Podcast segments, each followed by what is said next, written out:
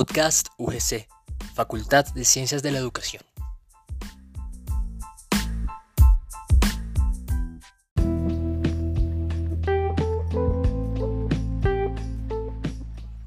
Hola, muy buen día, tarde o noche para todos nuestros oyentes. Bienvenidos a la primera entrega de Podcast UGC, Facultad de Ciencias de la Educación, un proyecto que se consolida entre dos compañeros del programa de licenciatura en Filosofía e Historia de la Universidad de la Gran Colombia y que pretende, pues en primera instancia dar a conocer una reflexión histórica desde una perspectiva filosófica y, urbanística, arquitectónica, cultural. Quien les habla, Sebastián, acompañado de Nicolás, estudiantes del programa de Filosofía e Historia. Muy complacidos de tenerlos. Por favor, acompáñennos porque en este capítulo vamos a abordar la historia y las ocurrencias acontecidas en la Calle Real de Santa Fe de Bogotá. Bienvenidos.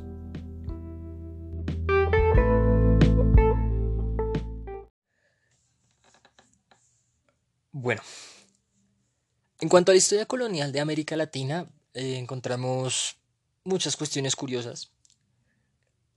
Hay algunas cuestiones implícitas en cuanto a lo cultural que trajo el europeo, otras cuestiones que obedecen a los cambios culturales gestados por los europeos aquí con los americanos, que se consolidan como símbolos de identidad, podríamos decirlo. Pero, vamos a hablar de la Calle Real de Bogotá. Quiere decir que la calle más importante en la época de la colonia para la ciudad de Bogotá. Hay que hacer un paréntesis importante acá y hay que ponernos en contexto. Hay que recordar que en la época de la colonia española las personas no vivían como vivimos actualmente. El país no estaba centralizado. Bogotá ni siquiera era una de las ciudades o de los poblados más fructíferos del virreinato de nosotros. Pero sí encontramos algunas cosas curiosas, pues como la apertura, por ejemplo, de un camino real, la Plaza Real, que llevaba a la Plaza Real, pues era el foro, básicamente, donde todos se reunían, el espacio político por excelencia. Y la Calle Real se supone que conectaba pues con toda la ciudad, ¿no? Siendo la columna vertebral una calle paralela que atravesaba la ciudad de un lugar a otro. Si nos vamos para otros departamentos actuales como el Tolima, a la ciudad de Ibagué, digamos a las ciudades principales de cada departamento, encontraremos que si son ciudades coloniales, es decir, ciudades dejadas o fundadas por los españoles y construidas por ellos, vamos a encontrar básicamente la misma rúbrica de construcción, ¿no? Como el mismo plano, atravesado por la Calle Real, el centro político donde estaba la catedral, la sede del poder administrativo, usualmente la casa del virrey o la casa de la Real Audiencia, cosas semejantes, ¿no? Pues esto es porque obedecen a los patrones de construcción de los españoles, que son basados en los patrones de construcción de las ciudades romanas, pero más que de las ciudades romanas, de los claustros romanos, de los puestos de avanzada romanos, que eran dejados en el frente a medida que el ejército imperial avanzaba ocupando nuevas tierras, ¿no? Esto es interesante porque estos castrum básicamente permitían que la hegemonía del ejército estuviera fuertemente consolidada, ¿no? En América lo vemos de una manera diferente a lo que fue la conquista de la península ibérica por parte de los romanos, puesto que en América ya se usa para la fundación de ciudades, es decir, es la rúbrica base, pero como tal ya quedarán en ellas las ciudades como tal. En muchos casos, en la colonización romana de Hispania, alrededor del siglo I a.C., estos castrum, que eran fortalezas militares, puestos de avanzada, puestos de observación, terminaban convirtiéndose en ciudades, porque pues bueno, el ejército llegaba, ocupaba, empezaba a comerciar pues con las personas alrededor. Usualmente bueno, eran lugares estratégicos donde hubiese agua, sí, donde hubiese recursos. Entonces eran ya puestos que en primera instancia eran momentáneos, sí, eran puestos de avanzadilla, a veces se abandonaban, pero que muchos lograron ser consolidados pues como ciudad a la larga.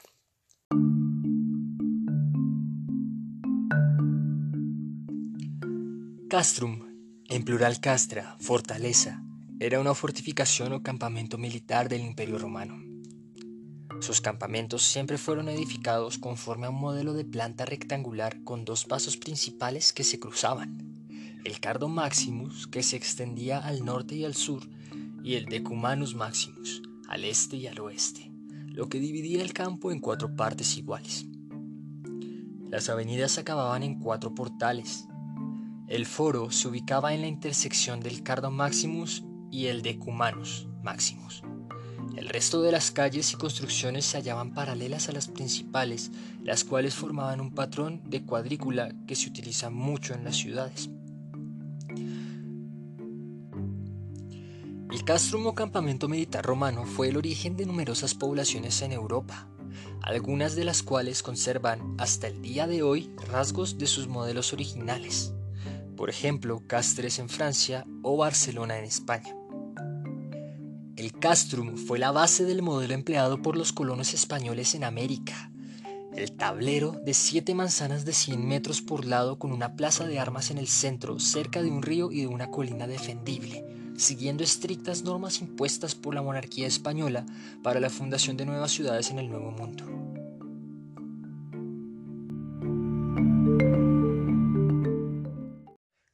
Bueno, pues este es el contexto en el cual los romanos emplazan la ciudad y por el cual pues la avenida va a ser pues desde su fundación la avenida más representativa y el eje vital de la ciudad, ¿no? Además pues con un prolongado valor histórico y cultural. Bien, sabemos que el desarrollo de la Carrera Séptima o de la Calle Real de Santa Fe de Bogotá se remonta al siglo XVI, recién creada la ciudad, recién fundada, cuando se inauguró el camino que iba pues al norte, después de unir las dos plazas principales de la ciudad, San Francisco en la calle 14 y la de Bolívar en la calle 10. El camino se trazó sobre un viejo camino indígena que iba al poblado indígena de Usaquén. Su prolongación iba a Zipaquirá y finalmente a la ciudad de Tunja. Bueno. En esa época, en la salida norte de la ciudad, estaba el río San Agustín y el río San Francisco. Recordemos que los castrum romanos necesitaban la colina, era indispensable, la colina que sería en nuestro caso el Cerro de Monserrate, y las fuentes hídricas, ¿no? Entonces el río de San Agustín y el San Francisco. Hay un punto entre lo que actualmente es la calle 26 y el centro, pues, en la Plaza de Bolívar, que estaban unidos en ese entonces por 3 caminos. El de la Carrera Séptima se llamó Camino de la Carrera porque eran comunes las carreras del caballo, pues, imitando a un hipódromo. Ustedes saben, los españoles, pues, vinieron aquí a América, trajeron los caballos. Y, bueno, la cultura española siempre estuvo muy marcada por ello, ¿no? En ese entonces la carrera, el camino de la carrera ya era la vía principal de la ciudad y bueno, ahí a lo largo de él se construyeron pues edificios importantes, iglesias sobre todo, conventos y bueno, la catedral. Siendo el camino de más importancia, el camino de acceso directo pues al centro de la ciudad, obviamente íbamos a tener de lado a lado pues edificios políticos o edificios de bienes culturales o edificios públicos, ¿sí? Lo que podríamos llamar en la época de la colonia edificios públicos. Existen 3 momentos en la fundación de Santa Fe de Bogotá que son importantes para recalcar, digamos, el papel de la Calle Real como, como carrera principal o como calle principal en la movilidad de la ciudad y en la fundación de la misma. El primero sucedió cuando se creó el primer asentamiento español en la región de Bacatá, más o menos en lo que actualmente es la carrera segunda con calle 13, muy cerca del Chorro de Quevedo, más arriba de la Plaza de Bolívar, o de lo que en esa época se llamó la Plaza Real. Eso posteriormente se llamó Pueblo Viejo, lo que actualmente es Teusaquillo, o no, lo que fue conocido como Teusaquillo. El historiador Fray Pedro Pablo Vilamor escribió en 1723, refiriéndose al origen de Santa Fe de Bogotá, que su primera fundación fue con el nombre de Villa y hecha en los Alcázares, donde estaba fundado el lugar deleitoso Recreo de los Reyes de Bogotá, llamado Teusaquillo. El 6 de agosto de 1538 Jiménez de Quesada realizó una ceremonia donde escogió oficialmente el nombre y el lugar donde se desarrollaría la ciudad, proceso que se desarrolló en lo que ellos llamaban la Plaza de las Hierbas, actual Parque de Santander, encima de la carrera de la Calle Real. Y el año siguiente, en marzo de 1539, Quesada tuvo noticias de que las tropas españolas desde Venezuela, comandadas por Federman, y desde el sur del Perú, por Sebastián de Belalcázar, venían. Entonces, este encuentro significó un campamento de los dos generales o de los dos conquistadores en el Valle de los Alcázares. El recibimiento por parte de Quesada fue la organización de un festejo para los recién llegados. Este encuentro entre conquistadores fue crucial para que se llevaran a cabo las ceremonias oficiales de la fundación, y usualmente estas ceremonias iban bajo la forma de un desfile, bajo la forma de una entrada triunfal por la carrera real, por la calle principal. Esto lo vamos a ver también en la época independentista, es algo bastante simbólico, ¿no? Entrar con tropas hegemónicas, con tropas fuertes, con militares que avalen el poder que uno tiene por la calle real, por la calle principal. Se va a ver también cuando Bolívar gana la guerra de los patriotas, en la que hacen un desfile y entran triunfales por la calle real hasta la Plaza Real. Y en ese caso dicen que hubieron 10 días y 10 noches de fiesta y de comparsa y toda la cosa. Eso.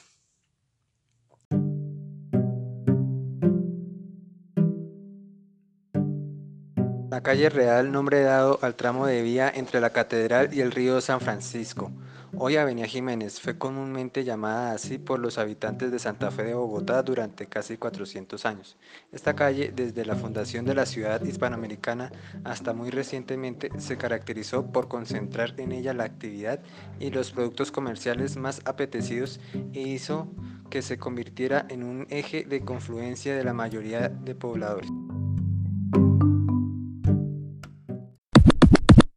Bien, este es el origen entonces de nuestra actual Carrera Séptima, antiguamente llamada Calle Real. Respecto a la importancia que vamos a ver en ella, más allá de los desfiles y de todo lo ya mencionado previamente, encontramos por ejemplo la anécdota del florero de González Llorente, que se dio en un lugar muy visible, precisamente porque estaba en el interludio entre la Plaza Real y la carrera real, la calle real. Y como decía mi compañero Nicolás, evidentemente esta calle, por ser la principal, siempre estuvo muy merodeada, muy habitada por mercaderes, comerciantes, viajeros, personas que vendían cosas, seguramente artesanos, y todo esto. Además de todo esto, que es el bien de espacio público, que sabemos que en una sociedad donde las mercancías no existen porque no hay movimiento capitalista, y que sabemos que el comercio se tiene que dar de otras maneras, pues bueno, esta calle era precisamente el lugar pues donde la gente hacía su vida, donde la gente vendía sus cosas, donde venía a comerciar y pues donde se encontraba con todos, ¿no? En la anécdota del florero de Llorente pues es muy curiosa porque era la casa del español, que estaba precisamente por la vía principal y bueno, los patriotas, según se cuenta, decidieron jugar con la susceptibilidad de la gente que estaba ese día en la plaza mercando. Entonces, claro, unos patriotas tuvieron el lío con Llorente, obviamente pues Llorente simplemente no sabía nada, simplemente fue manipulado también y hubo el lío del florero, se rompió y esto hizo que toda la gente viendo la escena, ¡pum!, montara en cólera y bueno, pues desenfundara una ira hacia la corona que bueno, que nos dejó básicamente el proceso de independencia. Bien, pues estos eran los orígenes.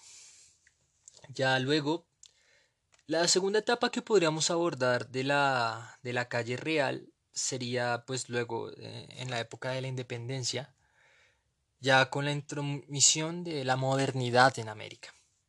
Bien, si recordamos o si hacemos memoria, hasta el siglo más o menos XVIII, la economía y el modo de vida aquí era muy estático, eran de hacendados, de esclavos, de comercio bruto, ¿sí? Una moneda que no estaba regida, ¿sí? Se comerciaba con patacones, que eran pedazos de cobre o pedazos de metales preciosos avalados, pues aplastados.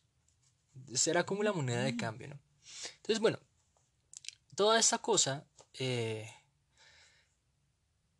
la época moderna va a cambiar, ¿bien?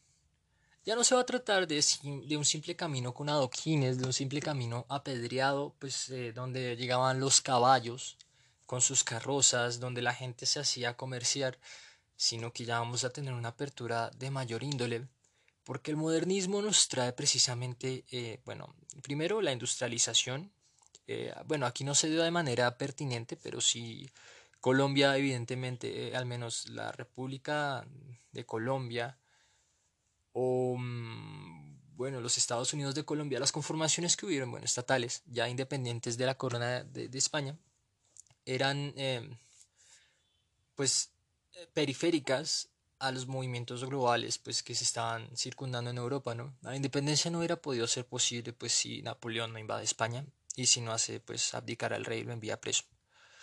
Bueno, pues en esta época, claro que vamos a tener otros cambios, la ciudad pues obviamente va a empezar a crecer más exponencialmente, el esclavismo ya no va a estar tan fuertemente marcado como antes, las poblaciones indígenas y las poblaciones blancas, las poblaciones mestizas van a tener digamos que un crecimiento exponencial en población y además en relaciones suyas, porque antes en el Imperio Español sabemos que tanto poblaciones negras como poblaciones indígenas estaban sectorizadas, alejadas de las poblaciones blancas.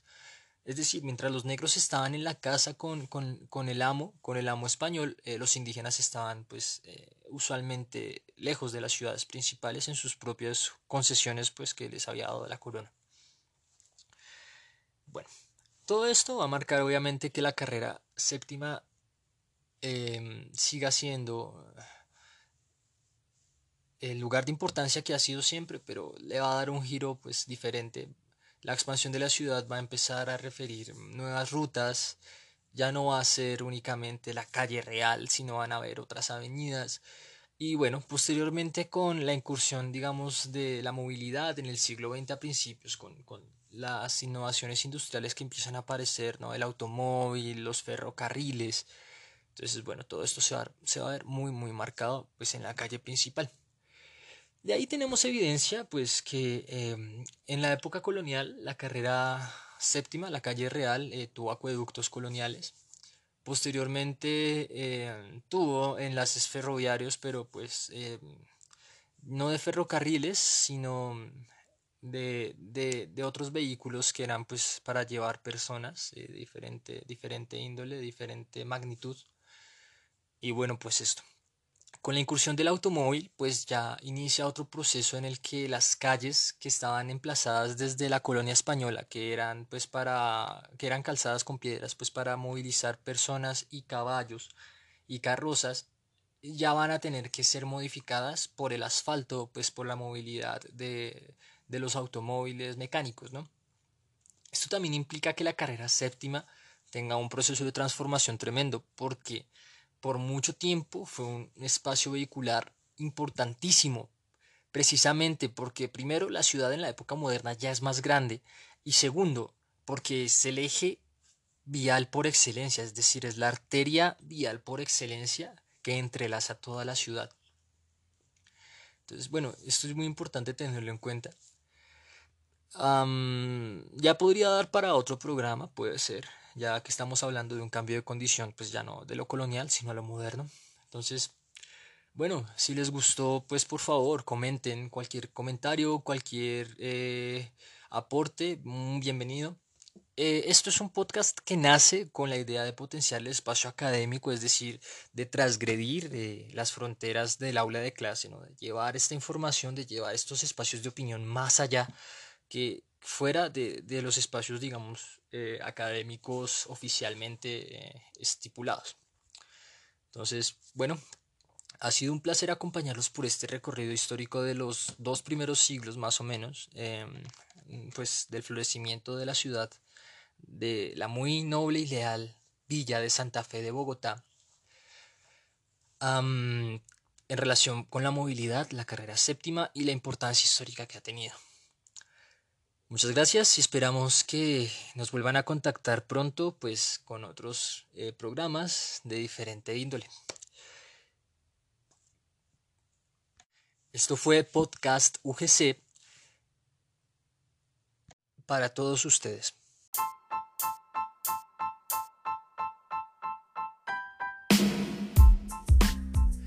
Podcast UGC, Facultad de Educación.